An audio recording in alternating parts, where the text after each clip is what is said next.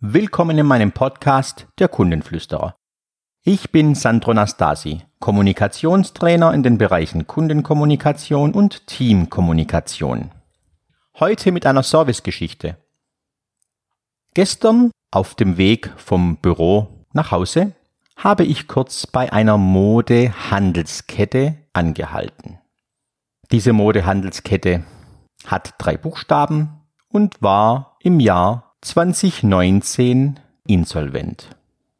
Diese Handelskette hat zu diesem Zeitpunkt 2900 Mitarbeiter und knapp 300 Filialen. Diese Modehandelskette ist mir schon seit Jahrzehnten bekannt. Hin und wieder besuche ich auch diese Geschäfte. Jedoch muss ich zugeben, dass ich mich in diesen Geschäften zum Teil nicht sehr wohl fühle. Sie haben was von Ramschläden. Sie sind für mich als Mann, der keine Ahnung hat von Mode und Modepräsentation, eher unstrukturiert. Nein, falsch. Zum Teil nicht gut strukturiert. Ich war schon in Läden dieser Handelskette, die sehr wohl sehr gut strukturiert waren. Und abteilungsweise oder abschnittsweise sind diese Läden auch, glaube ich, sehr gut sortiert. Zumindest mal macht es auf mich den Eindruck. Über 300 Filialen und knapp 3000 Mitarbeiter. Da steckt richtig was dahinter. Bei meinem Besuch gestern stelle ich mein Fahrzeug ab. Direkt vor der Tür gibt es genug Parkplätze. Nein, eigentlich wären es nicht genug Parkplätze für so eine große Ladenfläche. Damit meine ich eher, dass da fast niemand steht. Wenn ich mal in diesem Laden war, dann sind da maximal zwei bis vier andere Kunden. Der Laden macht auf mich den Eindruck, als wäre er nicht sehr gut besucht. Ich bin mit einer klaren Absicht in diesen Laden gegangen. Eine Woche zuvor war ich in einer anderen Filiale dieser Handelskette und hatte ein T-Shirt gekauft. Ich wollte das T-Shirt einfach mal testen, anprobieren und durch meinen Wäschetrockner lassen, um zu schauen, ob die Qualität sich stark verändert. Dieses Adidas T-Shirt hat den Test bestanden. Und somit machte ich mich auf und noch ein paar davon zu kaufen. Ich habe gerne mehrere Klamotten vom gleichen Modell. Ich betrete diesen Laden, versuche erstmal auf eigene Faust die T-Shirts zu finden. Es gelang mir nicht, dieses Modell zu finden und so bin ich zur einzigsten Mitarbeiterin in diesem Laden. Die stand an der Kasse. Dort habe ich freundlich gegrüßt und gefragt, ob sie dieses T-Shirt in Größe L in der und der Ausführung da hätte. Nein, hätte sie nicht da das würden Sie im Sortiment nicht führen. Ich habe Sie darauf hingewiesen, dass ich erst letzte Woche in einer anderen Filiale war und dort habe ich genau dieses Modell gekauft. Die Mitarbeiterin hat mich darüber in Kenntnis gesetzt, dass jede Filiale ein anderes Sortiment hat.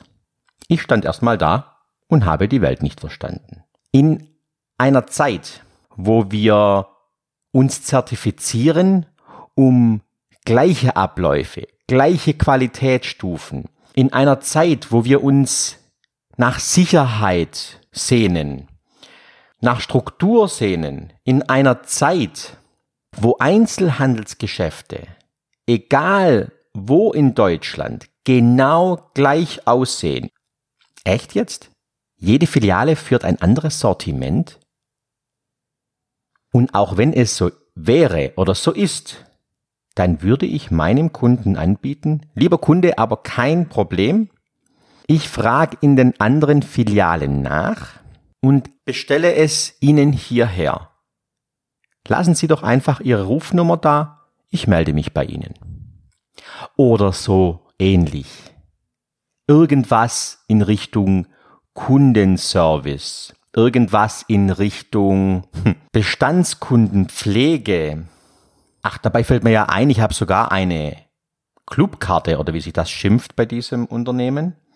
Dieses Unternehmen hat sogar meine Daten. Also man könnte rein theoretisch, also wenn man jetzt Service komplett übertreiben mag, sagen, lieber Kunde, kein Thema, das schicken wir Ihnen nach Hause.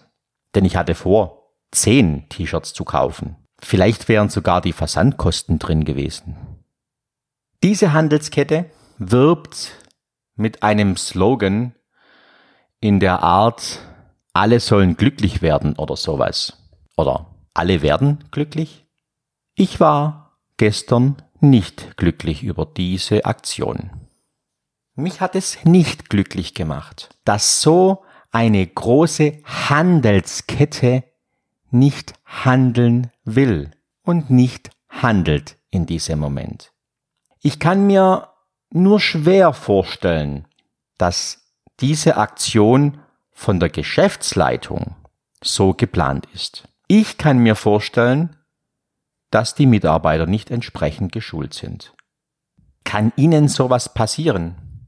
Sind Ihre Mitarbeiter und Ihre Kollegen entsprechend unterwiesen?